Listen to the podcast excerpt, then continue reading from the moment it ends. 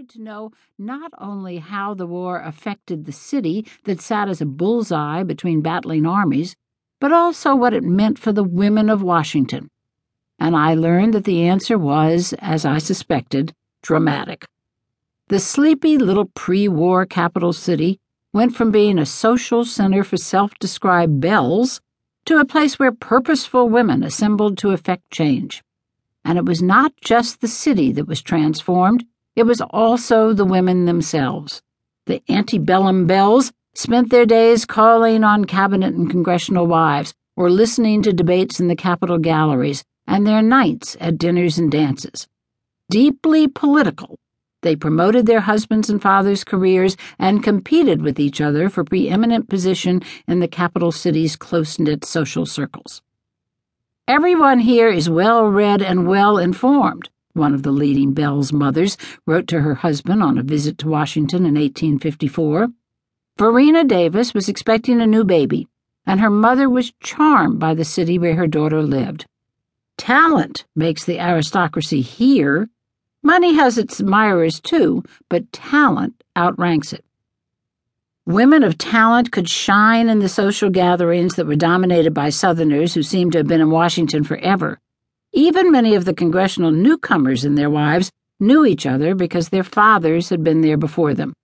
And some of the women had been schoolmates at the Visitation Convent in Georgetown, which educated girls of all faiths and from all regions.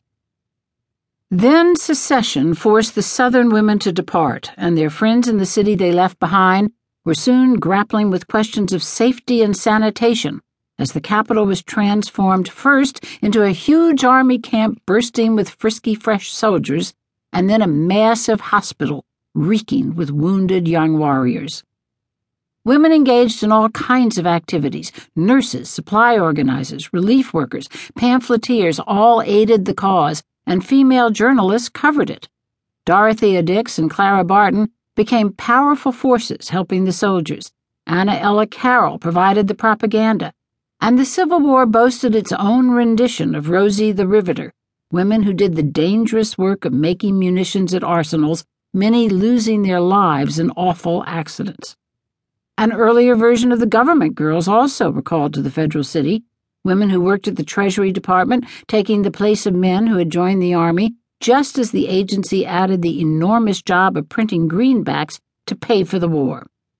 The Washington Navy Yard broke with tradition as well and hired women to sew canvas bags for gunpowder. As enslaved people sought refuge behind Union lines and other slaves made their way north, Washington beckoned as the promised land for tens of thousands of the so called contrabands. After emancipation was declared in Washington in 1862, and the numbers of newcomers swelled, African American women like Elizabeth Keckley joined with their white counterparts to found societies aimed at improving conditions in camps crowded with these displaced persons. And, struggling to establish schools and orphanages to handle the children, Many women concluded that changes in public policy were needed in order for any real progress to occur. So they stepped up their lobbying and activism with suffragists coming to the Capitol to press their case. The city of Washington would never be the same.